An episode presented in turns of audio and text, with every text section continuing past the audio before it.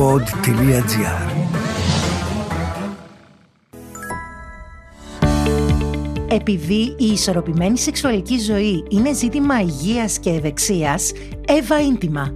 Θα βρεις ό,τι χρειάζεσαι στην κατηγορία Sex Life από την Ιντερνετ.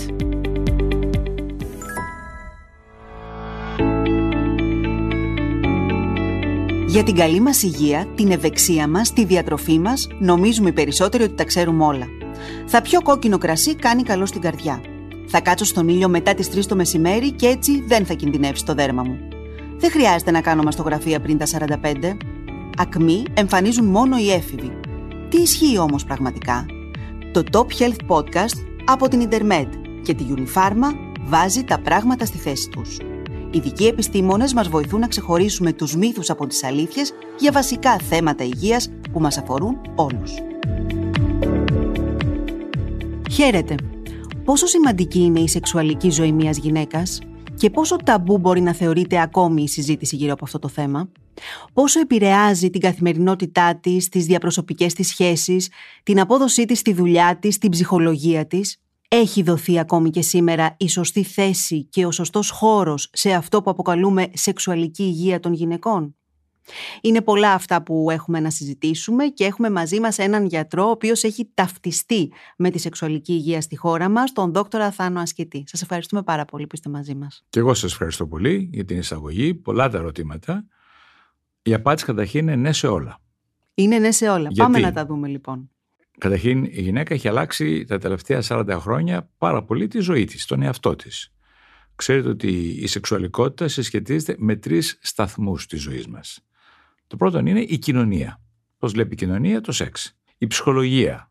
Πώς ο καθένας από εμάς αισθάνεται με τον εαυτό του, με το σώμα του, με το μυαλό του, με τις αισθήσεις του. Και τρίτον, η βιολογία.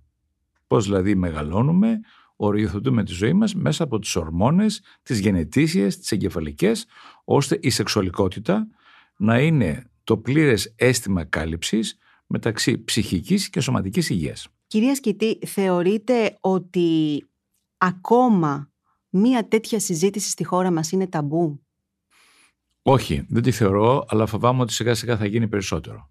Δηλαδή πρέπει να σας πω ότι αυτή τη στιγμή που μιλάμε η σεξουαλικότητα αρχίζει να ξανακλειδώνεται. Κρατήστε το αυτό που σας λέω. Για ποιο λόγο; Διότι η σεξουαλικότητα ταυτίζεται με την ευμάρεια, με την καλή ζωή του ανθρώπου. Όταν μια κοινωνία υποφέρει, δυσφορεί, θυμώνει, αντιδρά, έχει κακοποιηθεί η σεξουαλικότητα από τον σεξισμό των μίντια.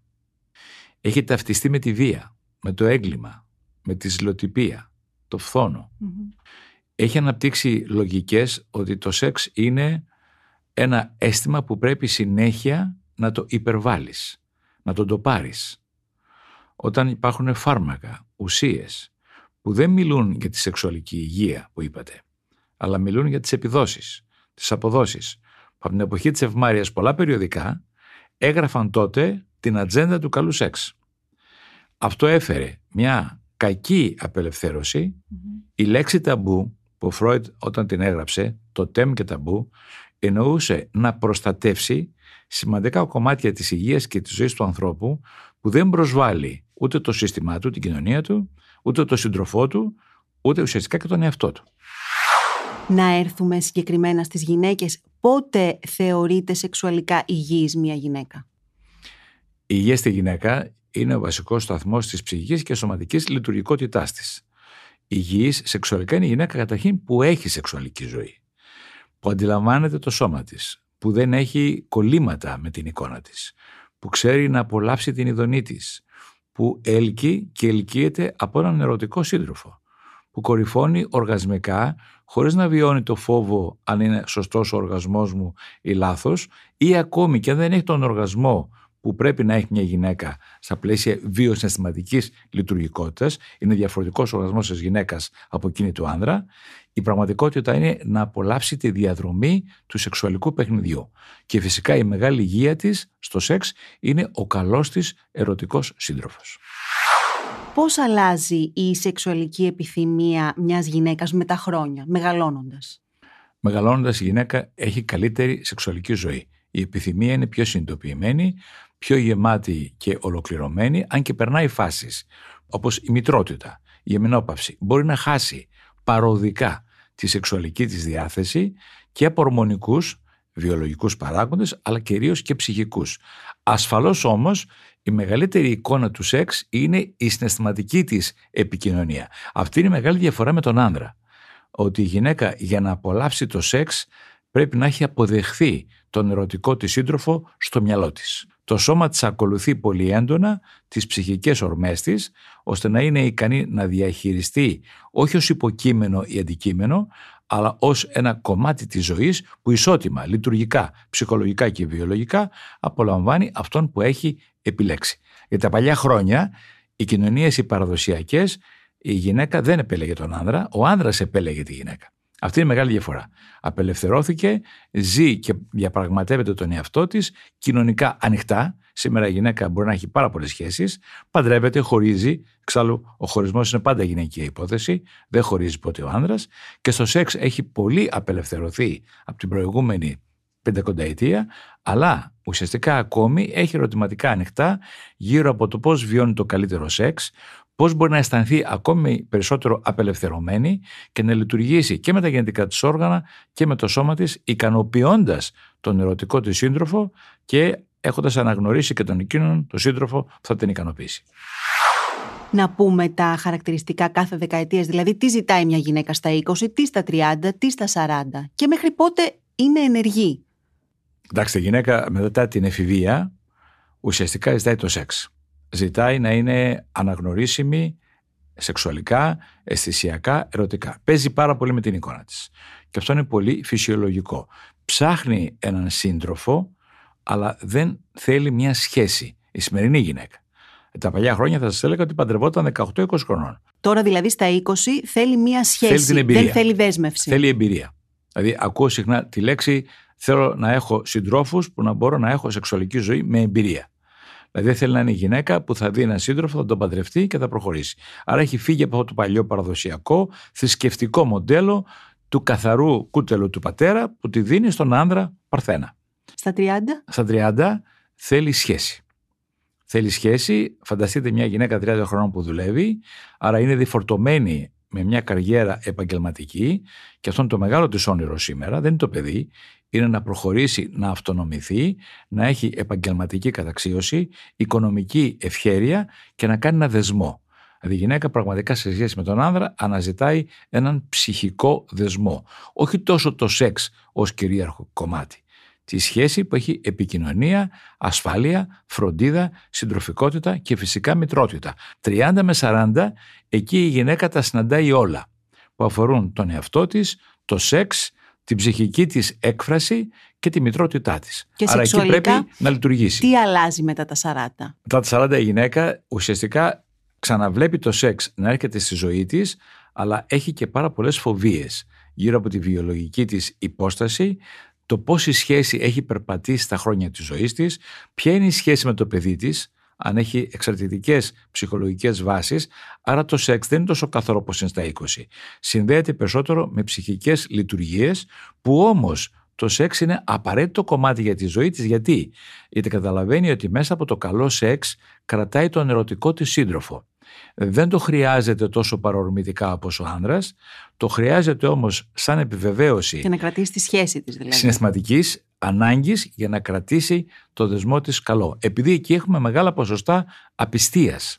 Δηλαδή στα 40-50 τα δύο φύλλα θα δείξουν σε μεγάλο ποσοστό την απιστία ως έλλειμμα της ψυχικής και συναισθηματικής σχέσης και ως μειωμένη σεξουαλική λειτουργία. Γιατί οι αριθμοί σεξουαλικά πέφτουν στο μόνιμο ζευγάρι. Αυτό είναι το άγχος το δικό μας ως ειδικοί και αυτή είναι και η δική τους αγωνία ως παρατήρηση. Και μετά συνεχίζουν και πέφτουν και μετά τα 50 δηλαδή. Ναι, μετά μπαίνει στην εμεινόπαυση. Υπάρχει μια περίοδος περίπου ένα-δύο χρόνια που πέφτει η γυναίκα στην επιθυμία της, αλλά δεν είναι στην πραγματικότητα τόσο οργανικά, είναι περισσότερο ψυχολογικά. Η γυναίκα, ξέρετε, όταν μπαίνει στην εμεινόπαυση, νιώθει ότι λίγο γυρνάει. Σαν να χάνει το σεξ της σαν εικόνα, σαν πρόκληση. Είναι λάθος αυτό. Και θέλω να το πω σε αυτή τη συζήτηση που κάνουμε ότι η γυναίκα διατηρεί περίπου την ίδια επιθυμία. Απλώς η ίδια μπλοκάρεται ψυχολογικά. Δηλαδή μπαίνει σε μια υποβολή ψυχικών κριτηρίων ότι η εμεινόπαυση που σταματάει το αίμα δηλαδή να της δίνει τη νιώτη αρχίζει και την κάνει να νιώθει ότι πια δεν έχει το δικαίωμα της σεξουαλικής ζωής. Αυτό όμως είναι για μικρό διάστημα. Και αν έχει έναν καλό σύντροφο ή έχει χωρίσει και έχει έναν καλό εραστή, γι' αυτό να το πούμε, η διάξη εραστή είναι σημαντικό κομμάτι της ζωής της γυναίκα. Ήθελα να έρθουμε σε αυτό, στο ρόλο το του σεξ συντρόφου. ενεργοποιεί τη γυναίκα και την κάνει πραγματικά απόλυτα απελευθερωμένη. Δεν έχει το φόβο της εγκυμοσύνης. Απολαμβάνει το σώμα της. Σήμερα η γυναίκα δεν γερνάει. Βλέπετε σήμερα γυναίκες 50, 55, 60 ετών και είναι νεανικές. Τις θέλουν πάρα πολύ οι νεαρότεροι άνδρες που τις κυνηγούν με τα μανίας και ασφαλώς μπορεί να απολαύσουν το σεξ τους μέσα από μια εικόνα, έχοντας όμως σωματική γνωσία. Τι σημαίνει αυτό, αυτοπεποίθηση. Δηλαδή να αγαπούν το σώμα τους, να το φροντίζουν, γιατί σε αυτή την ηλικία η υγεία της γυναίκας είναι ο βασικός παρανομαστής. Και η βιολογική και η ψυχική υγεία. Θα σας πω δύο χαρακτηριστικά.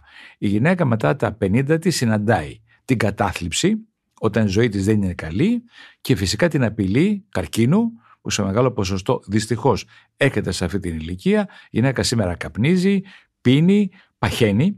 Άρα μπαίνει σε μια διαδικασία που η υγεία πρέπει να είναι το πρώτο της μέλημα.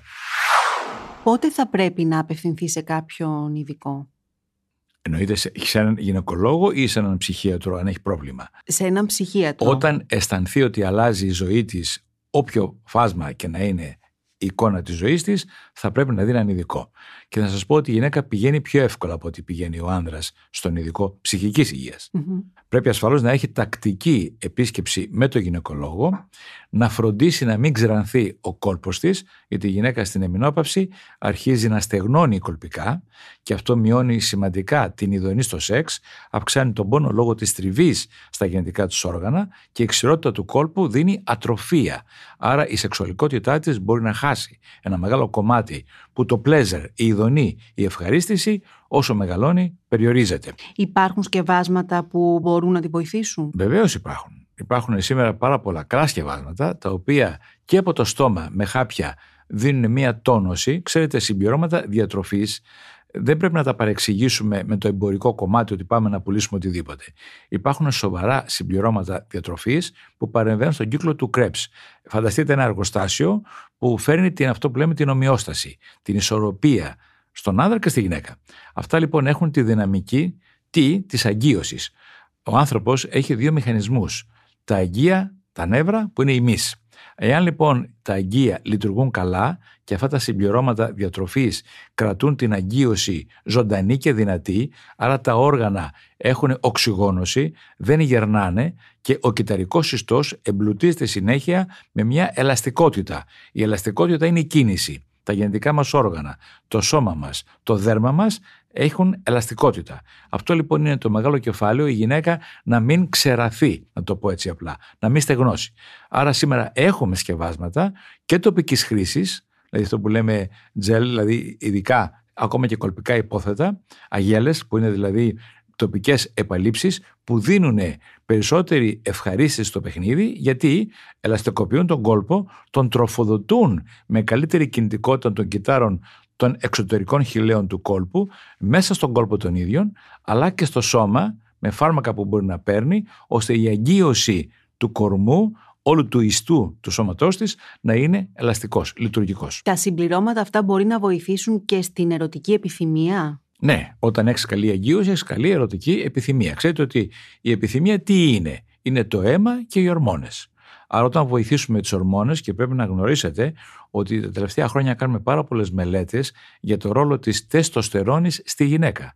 Η τεστοστερόνη έχει ταυτιστεί με τον άνδρα τα παλιά χρόνια. Τώρα ξέρουμε ότι η τεστοστερόνη είναι το λάδι της ψυχής μας.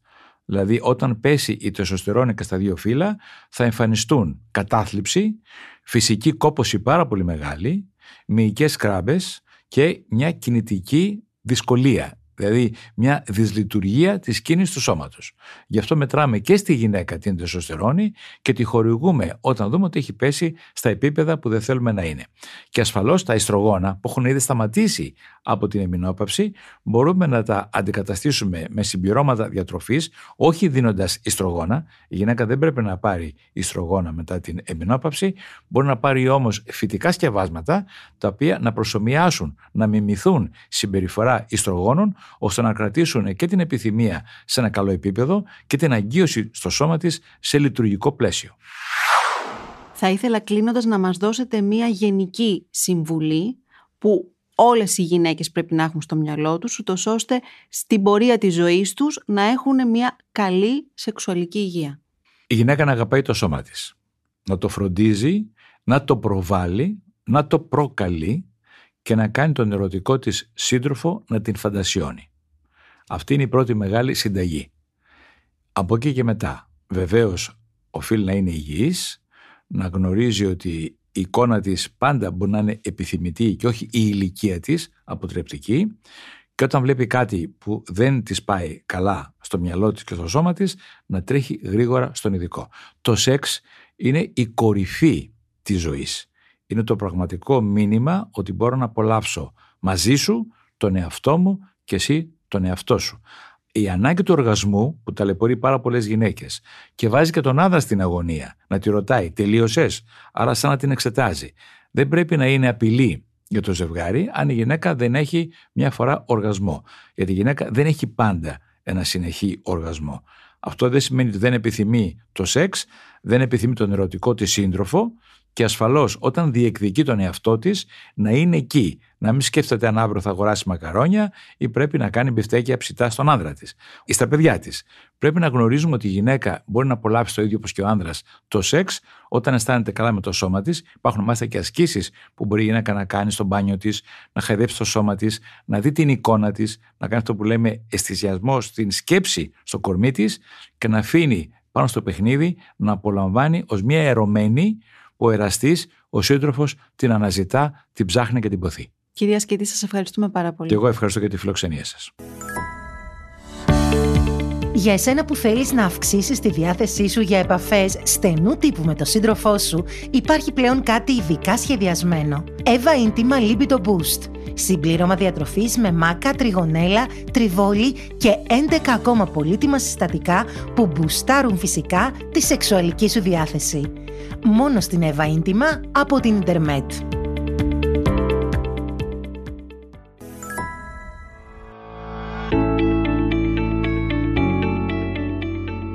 Ακούσατε το Top Health Podcast, μια παραγωγή του pod.gr για την Intermed και τη Unipharma.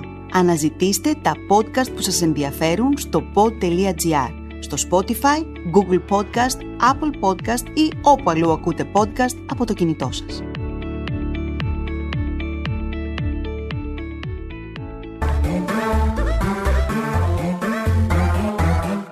pod.gr. Το καλό να ακούγεται.